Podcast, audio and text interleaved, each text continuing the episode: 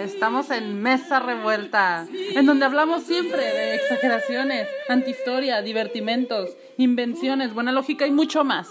En Mesa Revuelta con Pablo Urbina y sus amigos imaginarios.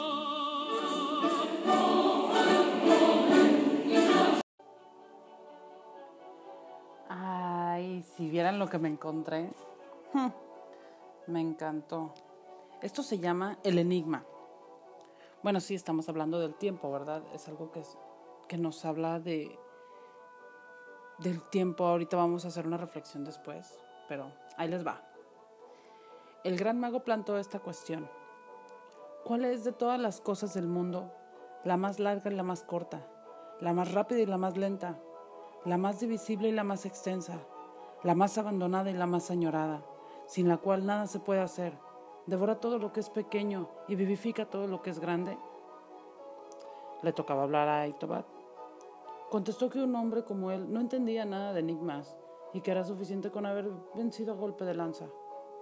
Unos dijeron que la solución del enigma era la fortuna, otros la tierra, otros la luz. Sadik consideró que era el tiempo. Nada es más largo, agregó, ya que es la medida de la eternidad. Nada es más breve, ya que nunca alcanza para dar fin a nuestros proyectos.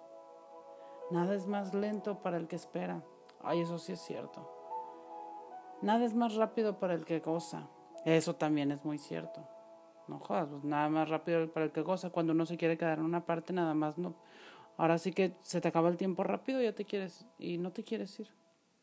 Pero bueno, tal, seguimos se extiende hasta lo infinito y hasta lo infinito se subdivide.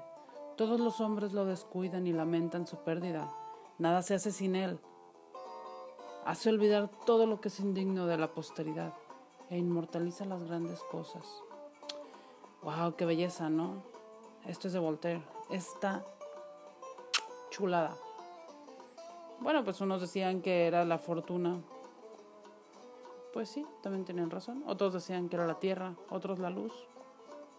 Pero no hay como el tiempo. No hay como el tiempo, señores. bueno, esto es todo por el por esta este delicioso podcast. Los espero en el próximo fragmento. Y hasta la próxima. Mi nombre es Paola Urbina. Los quiero.